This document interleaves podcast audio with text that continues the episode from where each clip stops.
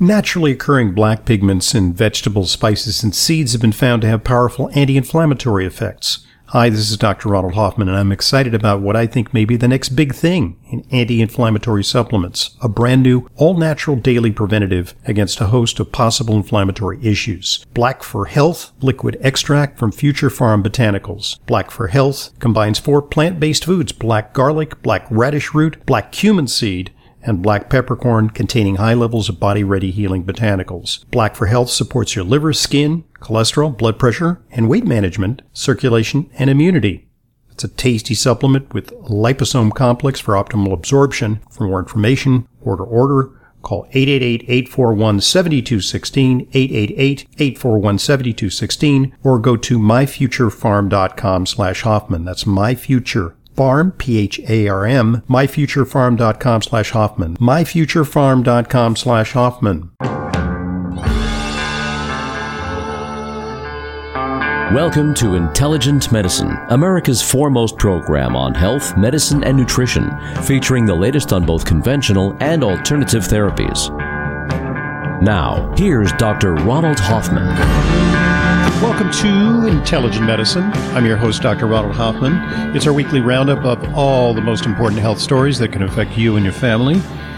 877-726-8255 is the number that uh, admits you to the doctor's office. Yes, even though it's a weekend, even though you may not have an appointment, you can come directly into the doctor's office and pose your question or share an opinion or a concern. COVID-19 still on a lot of people's minds as we begin spring and uh, it's unclear the direction that the pandemic will take. Uh, things seem to be getting better, but then a lot of people are uh, issuing warnings that uh, maybe there are variants out there that could uh, subvert the effectiveness of the vaccine campaign. So uh, it's there's a lot of uncertainty you can call us with your questions, 877-726-8255, our number. And uh, among the big news stories this week, uh, we're changing the distance, the physical distancing in schools. Well, it used to be six feet. Why six feet? Not nine feet, not 12 feet, not four feet. Uh, but uh, everywhere you see signs and icons uh, that show you that you should be separating by six feet. That is the magic formula for uh, keeping the virus from propagating. And uh, so, what changed? The Centers for Disease Control uh, just revised their guidelines for schools, suggesting that we could pack more kids into classrooms, separating them by only three feet, not six feet. I'm not sure exactly how that translates because uh, kids uh, are notoriously poor at uh, direction and distance sensing. Uh, so they will probably mingle. It's a question of where they're going to situate the desks and how many kids can be in a classroom. So what changed? What changed to uh, alter the CDC's opinion on it? Is a, a change in the political currents, uh, people just getting tired of uh, the lockdowns, and parents getting frustrated because their kids are at home and not learning uh, online? Is it uh, political pressure? Uh, is it the vaccines? Is the fact that uh, more and more of the vulnerable are now receiving vaccines, and we're thinking that it's safer to let things happen in the schools? Um, well, actually, nothing has changed according to the latest research. And I'm going to go through some of the studies in a moment. It was like this all the time that it didn't make a difference whether it was three feet or six feet. Now, it sounds kind of counterintuitive because uh, you who are parents or grandparents, you all know that uh, when the kids come home from school, uh, those uh, sniffly kids uh, who are coughing and sneezing, they got runny noses, uh, they make you get sick. And uh, ever since being a, a grandparent, uh, I've noticed that my rate of developing colds increased because the kids are like little petri dishes for infections, and it really does matter when it comes to the flu. But the coronavirus is different, and it surprised us in many ways. And uh, one of the ways that it surprised us is uh, how little kids are affected and how badly older adults are affected.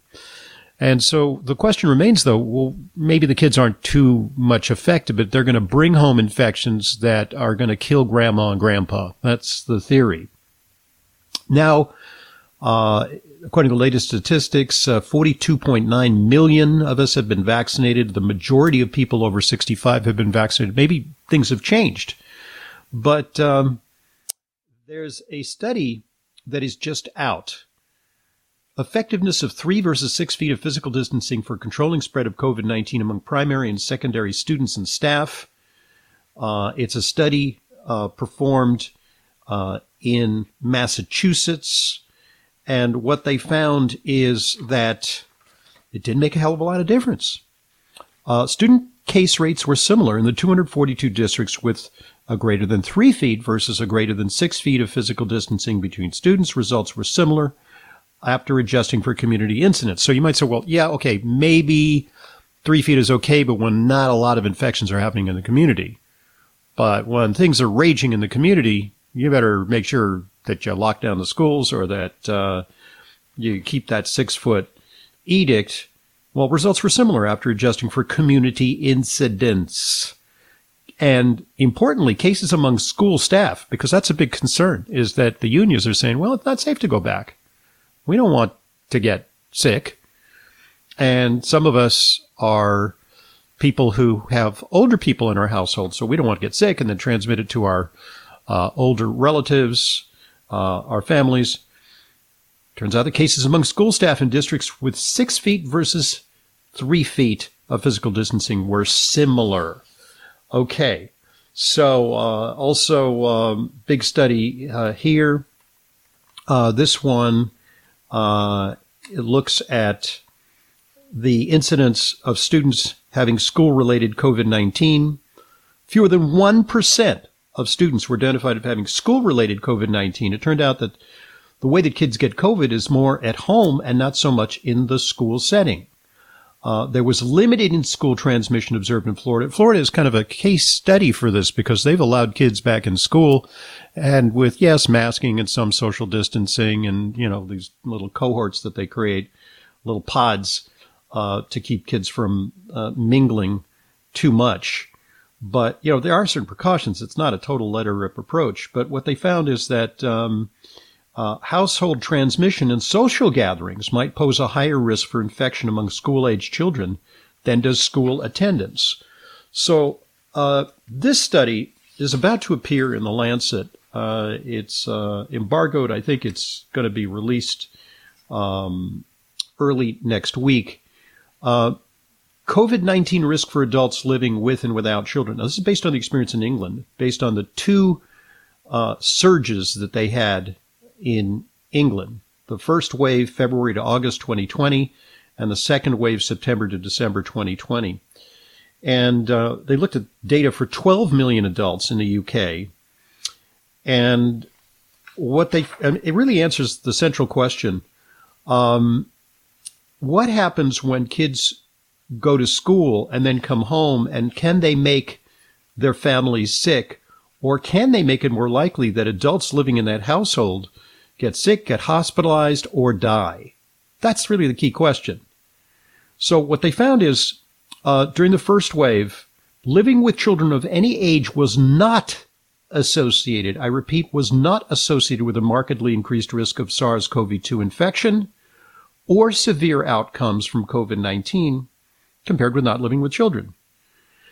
During the second wave, there was an increased risk of infection and COVID 19 related hospital admission, but not intensive care admission, and there was no difference in the risk of death. But the increased risk was very small. Um, the number of people recorded to have a SARS-CoV infection rose from 810 to 850 to 870 per 10,000 people living with children. Still a very low rate. Uh, it's kind of like, you know, one in a hundred um, living with children aged zero to 11. And it went uh, from 810 to 970 for those living with children aged 12 to 18. So it went up a little bit, but, you know, maybe, I don't know. It's about, looks like about 10, 15%. um, there was no increase in the risk of death in either wave.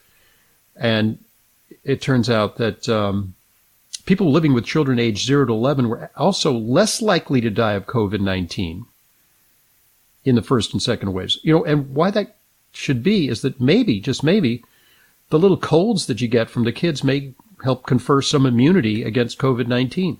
Little minor upper respiratory infections, non uh, coronavirus infections. Uh, th- these little colds may have somehow boosted people's immunity against COVID. So, bottom line, it's safe to go back to school. Yes, with certain precautions. And the unions are not happy. Uh, I heard a statement by a member of the uh, United Federation of Teachers. We're not convinced that three feet is safe. And I'm quoting here, we're very weary of going back into the classroom. Well, first I would say, if you're a teacher, you're a spokesperson for the UFT, do not use malapropisms, malaprops, like we're very weary of going back. Yes, we're weary of, you know, we're tired. Tired is weary. But what they're trying to say is we're very wary of going back in the classroom. Get your English straight. if you're making a statement to the press about how you're not happy about going back into the classrooms, it's time to move forward on this initiative because kids are experiencing educational lapses, depression, increased risks of suicide, uh, criminality, because school is a very organizing principle for them. Not to mention the problems the parents are having because they can't go to work. They have to supervise the kids. Big, big hit on the economy and on our morale. 877-726-8255 is our number. Yes, I very much respect the role that teachers play and their frontline workers, and we got to give them a lot of credit. But it's time to go back. This is intelligent medicine. Our bodies depend on a potent powerhouse of beneficial bacteria that support and improve every aspect of our health. Dr. Ohhira's formula encourages probiotics to function at their peak performance Encapsulated in a vegetarian soft gel, Dr. Ohhira's Probiotics is a live paste of 12 strains of probiotic bacteria and nourishing prebiotics from whole fruits and vegetables. Transformative postbiotic compounds created during Dr. Ohhira's Probiotics' exclusive three year fermentation process are present in every capsule. These restorative postbiotics nurture diverse gut bacteria, leading to better digestion, improved immunity, and exceptional health. Join the millions of people worldwide who know the power of Dr. Ohhira's probiotics. Discover the Dr. Ohhira difference for yourself. Dr. Ohhira's probiotics are available at natural health retailers nationwide and online. Go to www.essentialformulas.com for a retailer near you. That's essentialformulas.com. Stop breathing right now. No, really, hold your breath. This is how it feels when you're stuffed up due to colds, flu, pollen, dander, postnasal drip, or any other reason. That's when you need Xlear saline nasal spray, the only spray with the power of xylitol. That simple saline solution you're using is only doing half the job. It's just rinsing. In multiple research studies, xylitol has been shown to reduce bacterial adhesion and help keep your nose moist and clean much longer than saline alone making Xlear more effective at washing away that nasty gunk in your nose. Xlear is so powerful, it's been granted over 11 patents. So step up from that wimpy saline spray to something that actually works faster and better at getting you the relief you need to start breathing now. And if your doctor isn't talking to you about Xlear for your congestion, maybe you need to get a new doctor. You don't just rinse your hands. Why would you just rinse your nose? Xlear saline nasal spray with xylitol. Available at Vitamin Shoppe, Walgreens, CVS, Rite Aid, as well as Amazon.com. For a complete list of retailers, visit xlear.com. That's X-L-E-A-R.com. Welcome back to Intelligent Medicine. I'm your host, Dr. Ronald Hoffman. 877-726-8255, our number. And taking advantage of that uh, call line is Michael from Pittsburgh. How you doing, Michael? Hello, Dr. Hoffman. First of all, um, thank you so much. Blessings to you for giving, providing listeners with a very balanced, non-ideological, non-political assessment of uh, the vaccines. We really appreciate it. There's so much. Oh, thank uh, you. Yeah, that, that's that's my mission statement. You know, and frankly, we are pulled by ideology on this. Is that the the ideology of uh, some people who are very much want to obey authority. You know, say, well, you know, if the government says it's okay, you know, and, and it's approved, you know, let's let's all do it without questioning. And I think that is probably uh, wrong, even though the vaccines are terrific and very likely to be a success. On the other hand, there are people who bet against the vaccines and come up with all kinds of preposterous reasons why we shouldn't take the vaccines and instill fear about the vaccines. And that's a mistake too. I think we should take a science-based approach. So thank you. I I'm trying to tread the fine line between those two extremes. So yeah, go ahead. Nature, reality is much more complex than people would like to believe. But my question is, I'm 78. I do have a history of asthma, although it's under control thanks to you and your recommendations and exercise and other things. Um, and I'm still, regarding the vaccine, if I do decide to take it, should I stop taking the different immune enhancing supplements that you have been recommending uh, in the thought that it could exacerbate a, a cyto, uh, cytokinin? the reaction. Yeah. yeah right. Well, you know, so, you know, that, and that's a question that really needs to be scientifically evaluated. And we don't have studies. We don't have, uh, you know, comparisons of people who take certain things. And yet have to do it, you know, nutrient by nutrient. You have to have some people taking extra zinc and then, you know, and that alone. And then some people taking vitamin D and then some people taking, uh, elderberry, for example, you know, which is an immune supportive thing. Uh, to see if uh, a they do better if the vaccine takes, because we know that a person's immune status has to do uh, with whether a vaccine is successful. You know, one of the problems with uh, previous vaccines, and probably is going to be applicable to COVID, is that uh, people who are elderly and immune suppressed uh, don't get as much vaccine protection as people with robust immune systems, which is you know precisely the purpose of the vaccine. Is you know, we're, we want to protect the vulnerable, and the vulnerable don't do as well with vaccines. We know that people who have uh, nutritional deficiencies, people who suffer from malnutrition, and this is we've seen this in the third world, uh, when we give them vaccines for say like the measles, they don't do as well. So when teams uh, go out into the countryside to give kids vaccines for measles in places like Nepal, they also bring with them uh, nutritional supplements, especially vitamin A, which is thought to enhance their uh, response to the vaccine. So there's a, quite a lot, a lot, of scientific literature about that. Uh, on the other hand, you know, do we want to put our immune response into overdrive because it appears that some of the vaccine responses that we're seeing are because people have a too robust response to the vaccine. They, they get uh, fevers and they get blood clots and they get autoimmune reactions. Uh, this happens very rarely, but uh, A, it can be pretty bothersome.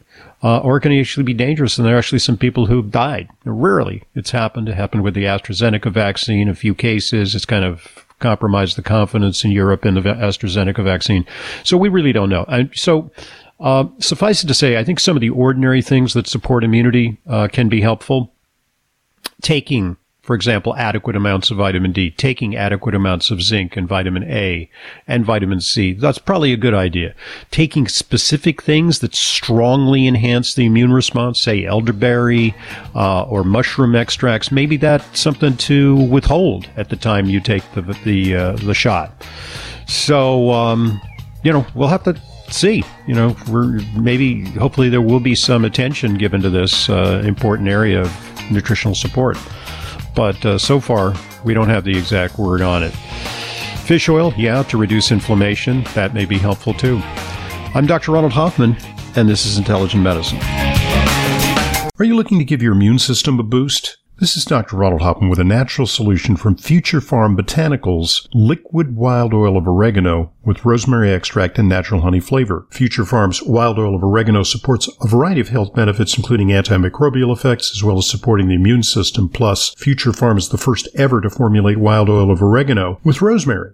Rosemary aids circulation, helps alleviate muscle pain, improves memory, and also gives your immune system a boost. The natural honey flavor enhances the taste while still giving you all of the benefits. Future Pharm sources this product from the Mediterranean and produces it in the United States. For more information and to order, call 888-841-7216, 888-841-7216, or go to myfuturepharm.com slash Hoffman. That's future, P-H-A-R-M, myfuturepharm.com slash Hoffman. Wild oil of oregano is all natural, science-based, and works without adverse side effects. MyFuturePharm.com slash Hoffman. Hi, this is Dr. Ronald Hoffman for Biomega Fish Oil from Biotics Research. For over 40 years, Biotics Research has been providing the highest quality supplements surpassing industry standards. Biomega Fish Oil contains therapeutic doses of vital omega-3s in the triglyceride form, which is highly bioavailable. Biotics Research ensures maximum purity and freshness by managing their fish oils from catch to capsule. For more information, go to drhoffman.com slash biotics research. That's drhoffman.com slash biotics research for Biomega Fish Oil. Welcome back to Intelligent Medicine. Dr. Ronald Hoffman with you. 877-726-8255 is our number. Uh, in a moment, uh, your walking speed may be the key to your likelihood of surviving COVID-19. But first, 877-726-8255 is our number. It's our number 24-7, 365, and you can call and record a question, as did this individual. Let's hear it. I have a two-part question. Is the second shot of the two-shot coronavirus protection, is the second shot the same strength as the first shot? And if you don't take the second shot, will the first shot eventually wear off? And will the second shot wear off? Did you want to address any of the questions about the RNA or the DNA that it has an effect on in your body? I mean, I, I cannot believe that it would alter your DNA in your body. That would be anti-productive. But I wondered if you knew of any validity to that rumor that is going around. Okay, a couple of you know, a couple of good questions. Uh, you know, first, uh, is the second shot the same strength as the first shot? Is it stronger?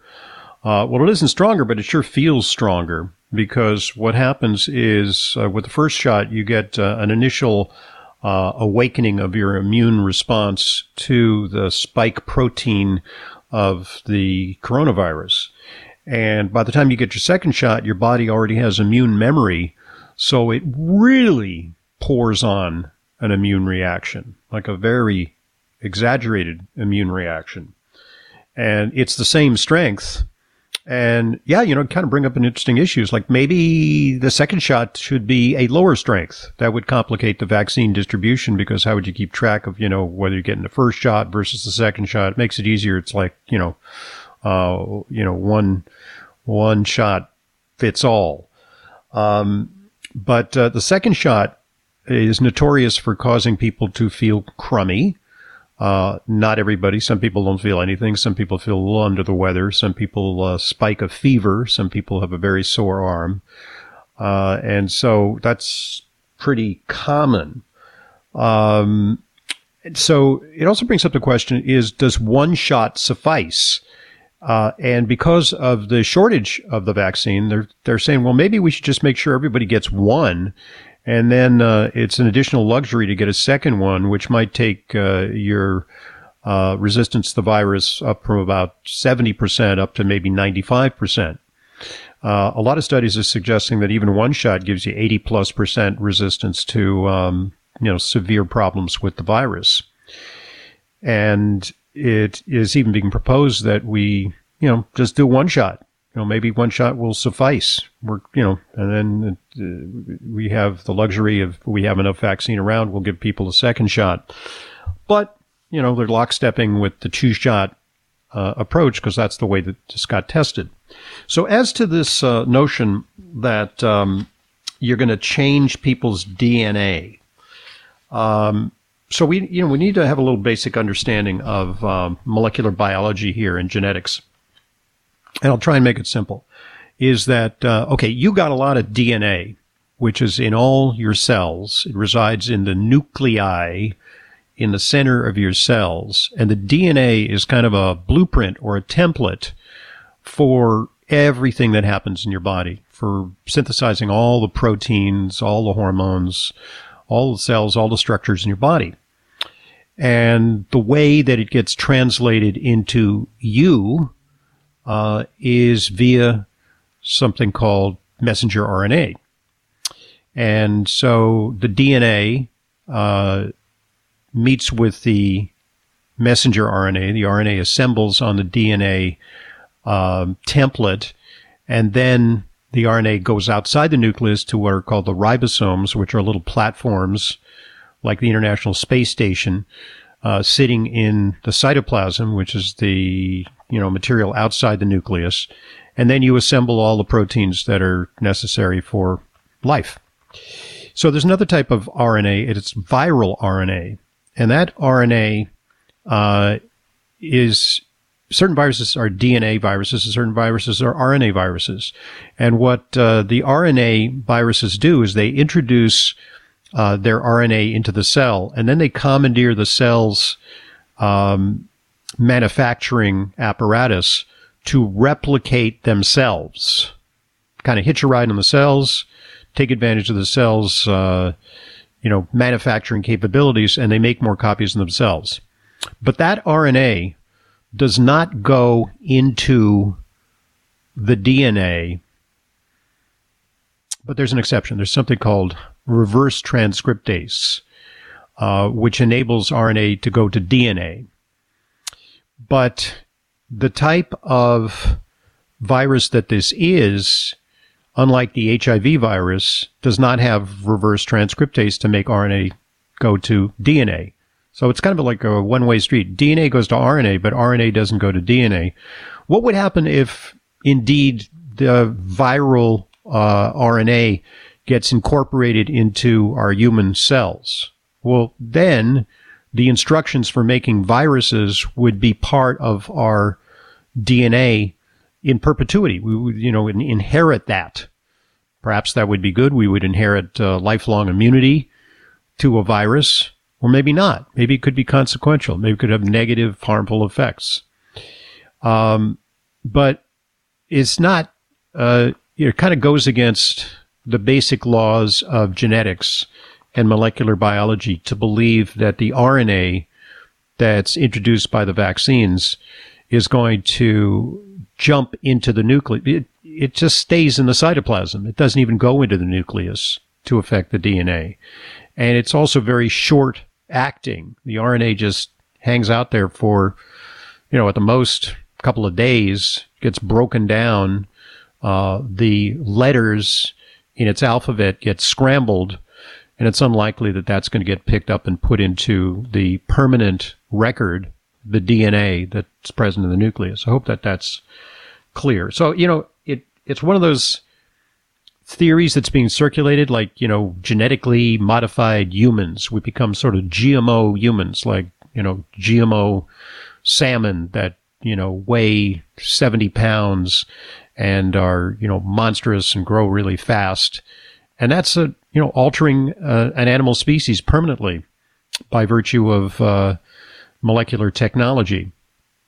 But that's not happening with this, this vaccine. I mean, you could accuse the vaccine of you know, other things that maybe the vaccine prompts a too vigorous immune response and it could create some autoimmunity or bad side effects in some people.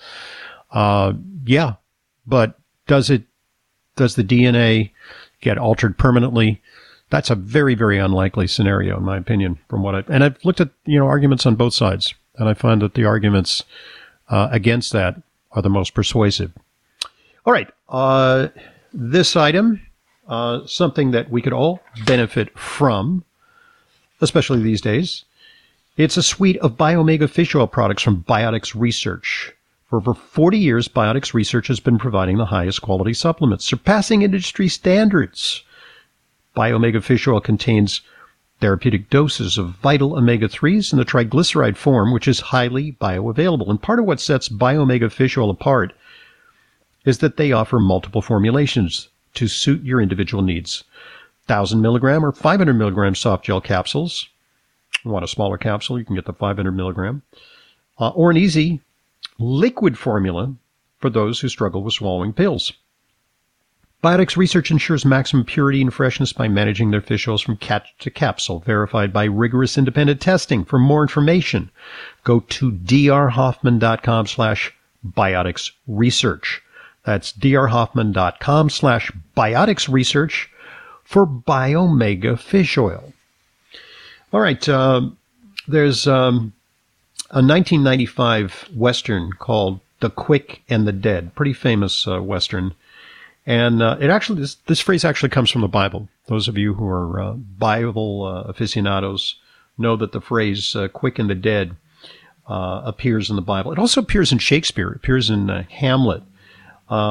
and um, quick is a synonym for those who are alive, and dead is dead. But according to a new study, the quick and the dead takes on additional connotations. Here in New York, it means, you know, people who I see dodging traffic and bicycles. In New York, where I live in Manhattan, you got to be quick or you're dead. you know, I pity the poor elderly individuals who uh, are so tenacious that they continue to live in Manhattan and traverse the dangerous streets, do their own shopping, uh, push themselves arduously across the street in walkers, and uh, they're not quick. If they're not quick, they're likely to end up dead. But according to uh, new research, uh, the University of Leicester in the UK, slow walkers are four times more likely to die from COVID 19. It's a quick and easy test to determine if you're at risk. I mean, yeah, okay, comorbidities, hypertension, diabetes, old age, but pretty simply, if you're slow, if you're slow, it's just a sign of overall lack of vitality. The analysis found that slow walkers of a normal weight, so, you know, it's not about obesity, were almost 2.5 times more likely to develop severe COVID 19. They were 3.75 times more likely to die from the virus than normal weight fast walkers. And uh, we have to use the F word for frailty. Yeah, frailty is associated with inability to uh, walk quickly. Uh, you know, might also suggest poor cardiopulmonary reserve, poor conditioning. So um, there you have it. You know, uh, get a stopwatch, check your walking ability, continue walking to maintain fitness, because uh, otherwise, COVID 19 is more likely to catch up with you. 877 726 8255 is our number. Keep those calls coming. I'm Dr. Ronald Hoffman, and this is Intelligent Medicine.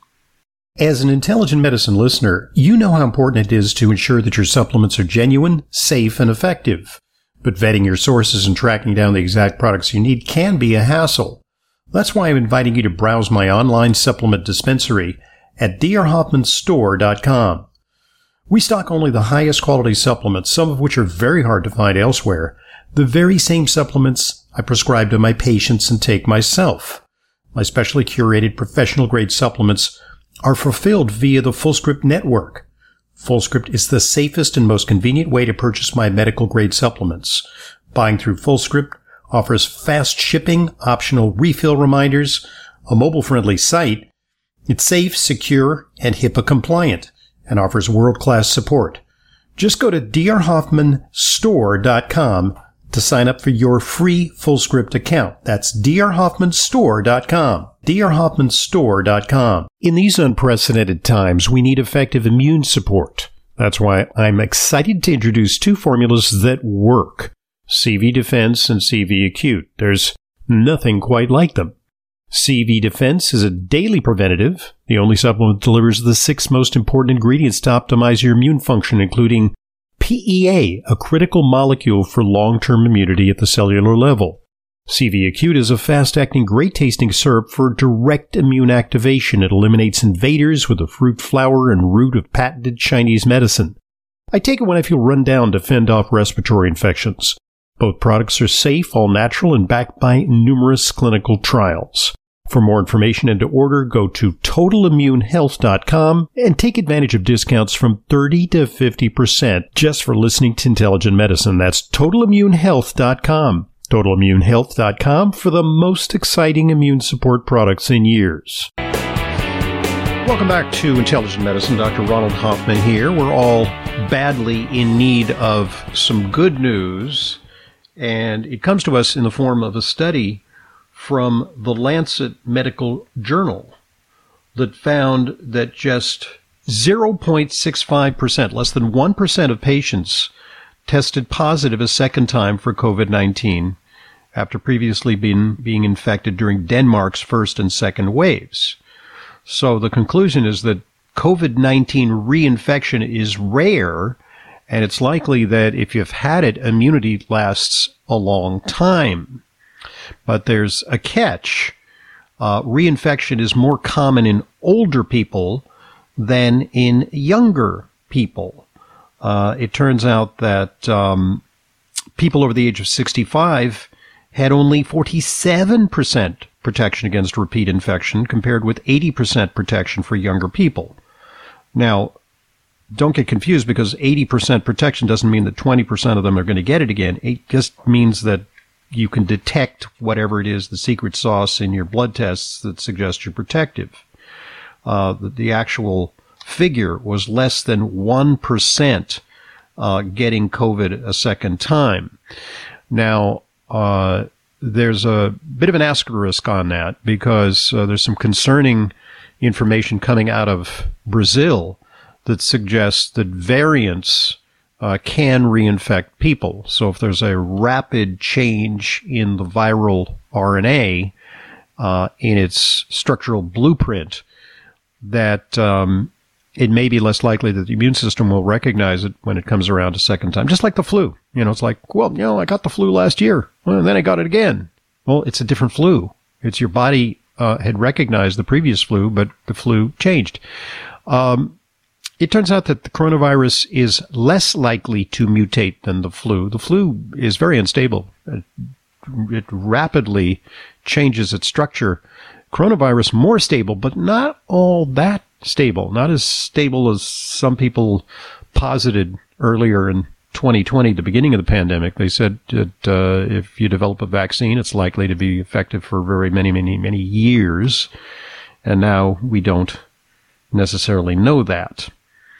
So uh, they say, yes, the elderly are at greater risk of catching it again. All the more reason why the elderly should be protected and should receive the vaccine.